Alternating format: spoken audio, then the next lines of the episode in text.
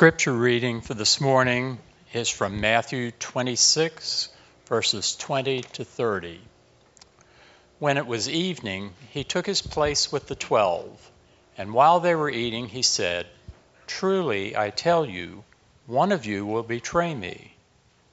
And they became greatly distressed, and began to say to him one after another, Surely not I, Lord.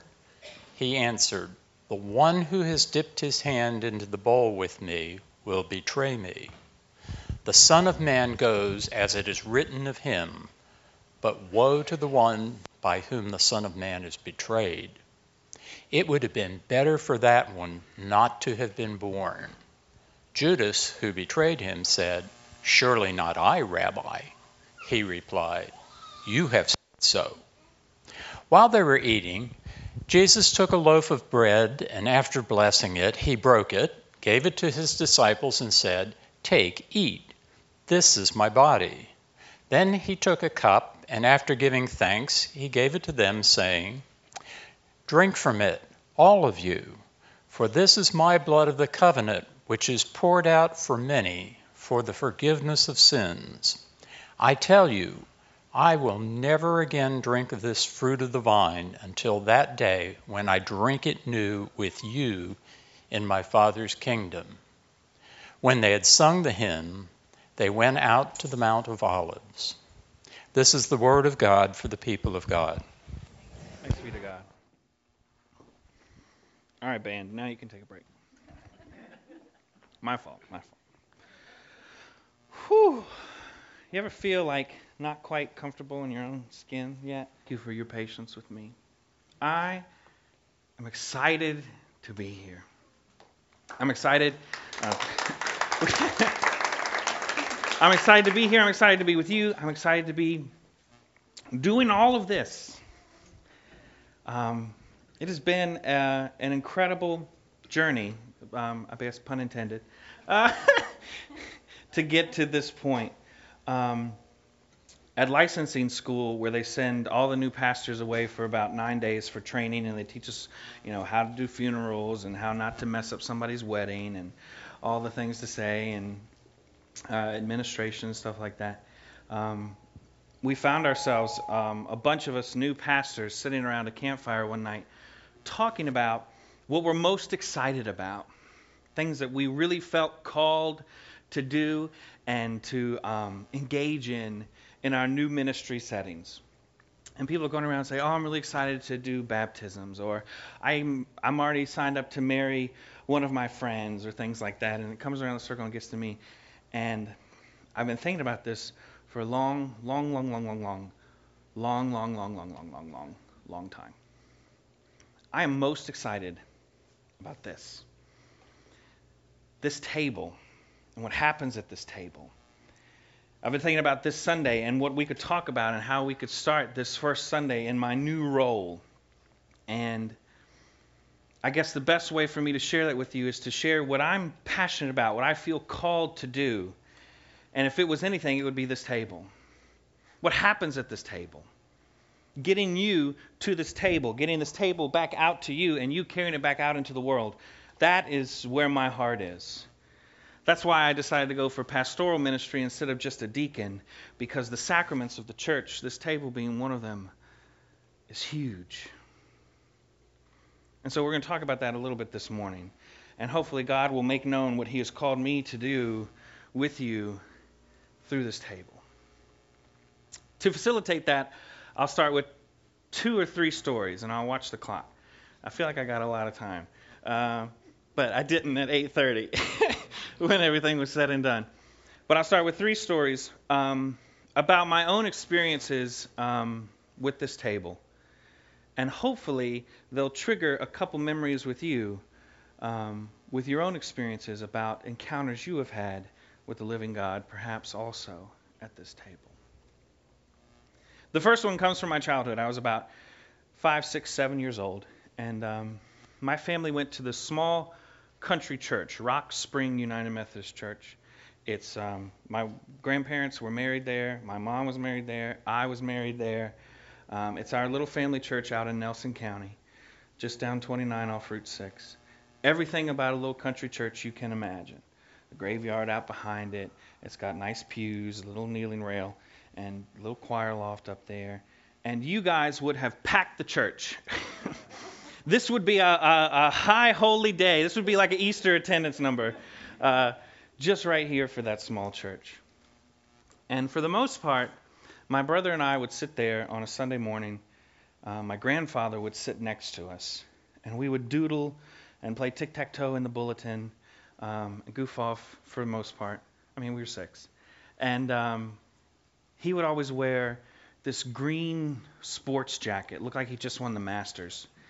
And um, in the little uh, pockets would be filled with candies and he would pass them to my brother and I. When the offering came around, he would have two crisp dollar bills that we would play with and be able to put into the plate. But he would always give us these candies. Um, most of the time, I remember Certs. Do you remember the Certs candies? They're like lifesavers, but they were f- solid all the way through the middle. It was like that little extra bit of mint in the middle. And that's what I remember about those Sundays for the most part, except for communion Sundays. On Communion Sundays, my brother and I, we had an agenda. The agenda was to make it to communion. And as soon as communion started, we were like, yes, church is almost over. Because we knew the sermon would be shorter. But we were also excited for what happened after the service.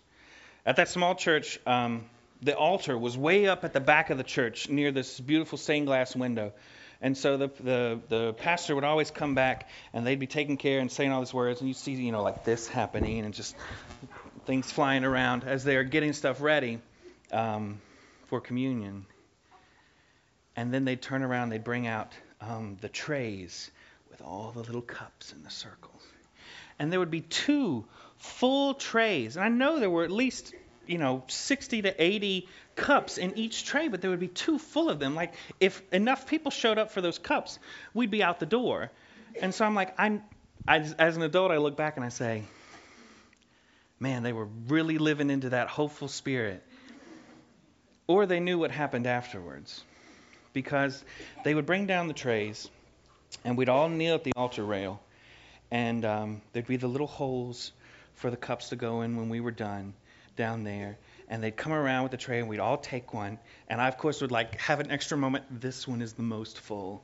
That one's for me. And um, my brother would always um, very anxiously and quickly try and just throw it into his mouth and miss half the time. So he would be like like he didn't know how to do it.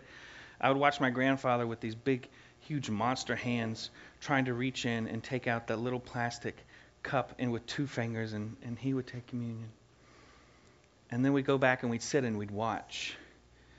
And we were like hawks because we would watch as each cup came out, and we would be anxiously awaiting after the service because when the service was over, we would run back around to the little kitchen in the back of the church and we would have a little extra feast at the end of the service we'd run back there and we'd be whipping off the top, and my brother and I would just be going to town. All those little cups of juice that were left over, it was ours. It was for us. Any extra bread that was left over, that was our lunch. That tied us over till we got back home. And so that was our little extra feast. And so we were watching to see how many were going to be left. Are there a lot of people here? How many are going to be left? We always wanted to be sure there was enough food for us afterwards. The second story is um, when I was in college, um, I've always worked every summer except for this summer. Uh, new job and new kid kind of prevents me from having a lot of summer plans. At an Episcopal summer camp, Shrinemont. Um, it's up 81 back towards Orkney Springs. And I did stuff there as a, as a cabin counselor or a music director and things like that, general summer camp. In about 2007, I started uh, working there as a lay chaplain at this Episcopal camp. Basically, it meant I got to do whatever I wanted for a whole day, um, except for that one hour when the kids would come to me for like youth group time and activities. And I would lead them in that. The other responsibilities of the lay chaplain included putting together the closing of camp worship service, which always involved um, communion, or as they call it, Eucharist. And so I would pick the hymns and those camp songs we'd sing and the scripture and get the kids together, and they'd organize their little skit that they would do for the sermon portion and things like that.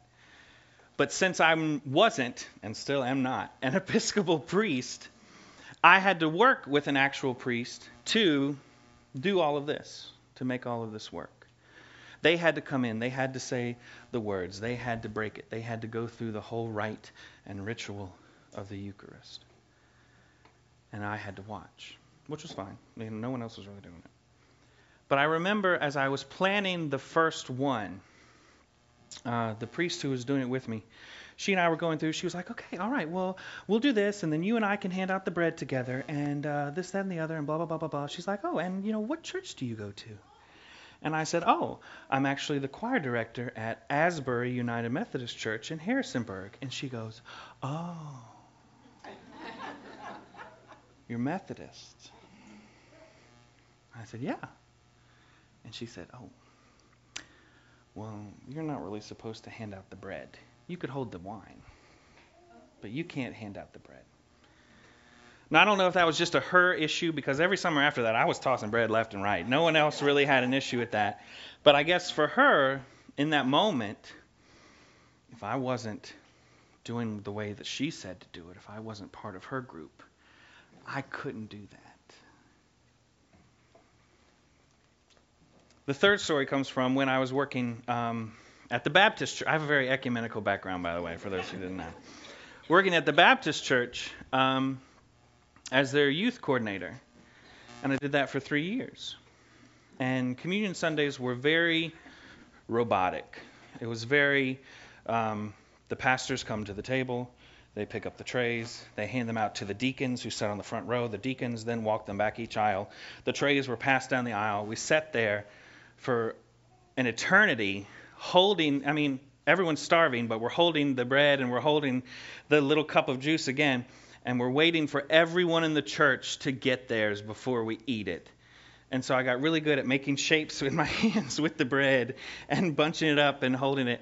And I was really worried about spilling the juice when it came around. But there, I mean, there's like 275 people that were waiting to all get their stuff before we could consume it together at the same time.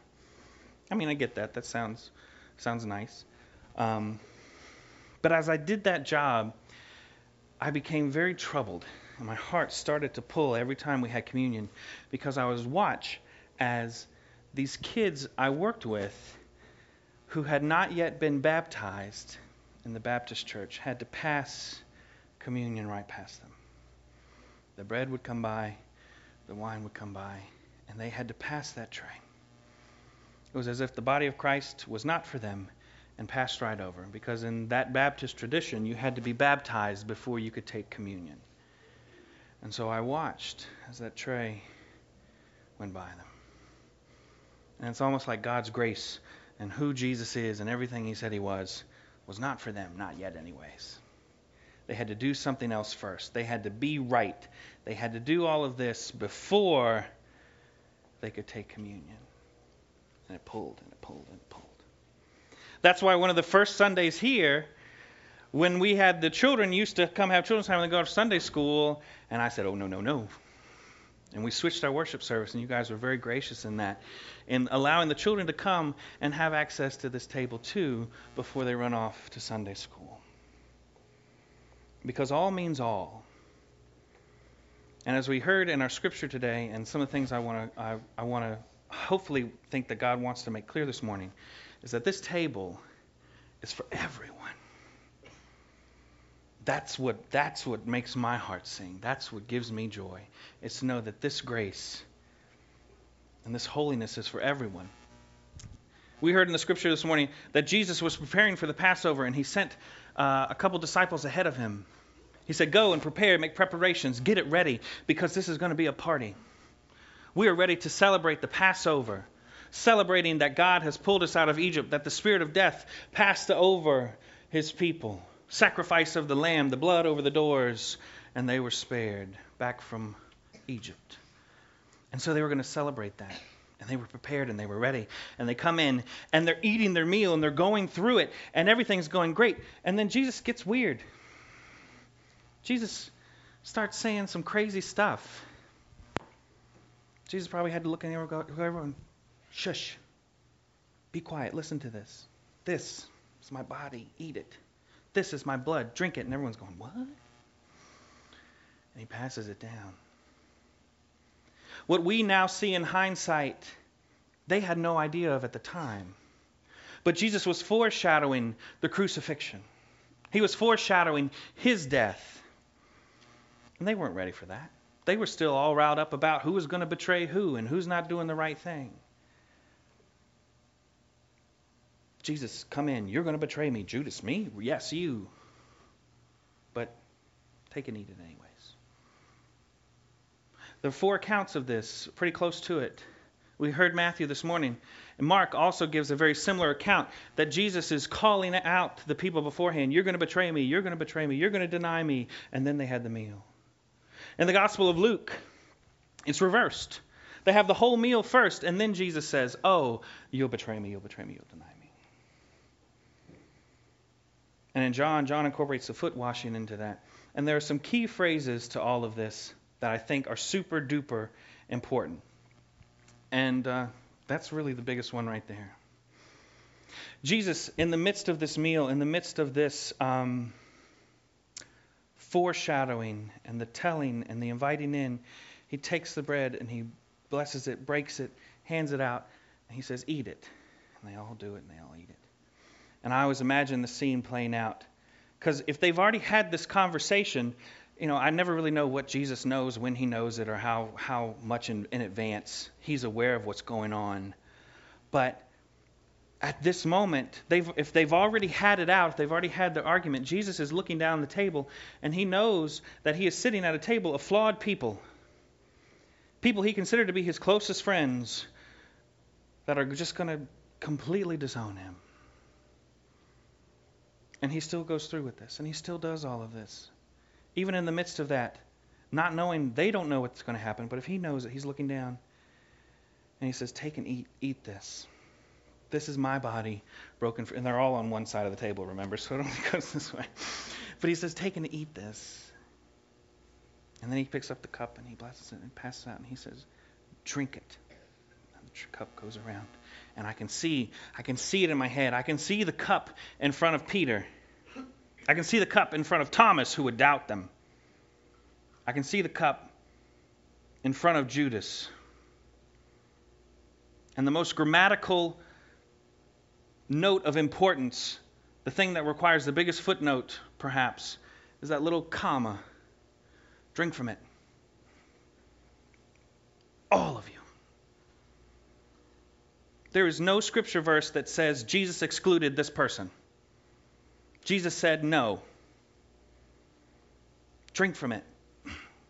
Looking down the table. All of you. In your weakness, in your betrayal, in your denial, my body and blood is still for you. It is never too late. All of you. Mark confirms this in his gospel. Jesus is passing it out, the bread, and Mark reads, And they all ate it. As I said, Luke puts the meal before those heavy conversations, so it's presumed that everyone was part of that meal. There is no verse that says Jesus gave it to everyone except for Judas. There's not even a verse that says when Judas left. And Judas stormed off, flipping over chairs and turning over tables on his way out. It's not there. In fact, even in the Gospel of John with the foot washing, Jesus is going to wash Peter's feet. And Peter says, No, Lord, don't do that. And Jesus says, Close your mouth. Because unless I wash you, you have no share with me. And Jesus washed the disciples' feet. All of them. All were washed. All were. In fact, I think it's Luke even goes, or John, is it John that goes on to say, that it wasn't until after he took the bread that Satan entered into Judas. It was after that fact. So before that mistake, even before that sin, God's grace is freely being extended into that moment. And that's when it, all of these things, if you leave here with knowing nothing else, it's that all means all. Jesus made that abundantly clear. before we mess up, this is for you. In the midst of our sin and mistakes, this is for you. And even after the fact, this is for you. So as we come to the table this morning, I want you to think about that. What are your past experiences with this table? Methodists practiced an open table. John Wesley believed this was a converting experience when you encounter Christ. As he was showing his disciples, they didn't understand it, but he was showing them the crucifixion. This is the table of the crucifixion. It's not just some last meal that they were having and Jesus starts saying stuff. This is Jesus Christ crucified. This is the meal of salvation, the bread of reconciliation, the wine of redemption, through which we are made whole and clean and glorified before God. That's what this table is about. So, whether you come here as a child who's just excited to eat something, or whether you've been passed by, or whether you've been denied an opportunity to have it. This don't feel that this morning. This is for you. Jesus made very clear that his grace and his mercy and his love and his glory is free and open to all. This morning I have the actual, we're going to do communion in different, I have the liturgy that we will follow because I want you to be able to see it and read it with us. The first thing we say, Christ invites to his table all who blah, blah, blah. So as we come together this morning, take that time. Is this a ritual that the church just does? Maybe. Is it just a nice little meal that we do? Does it have significance? Or potentially, is this a place be, to come and kneel before the cross and say, I need that.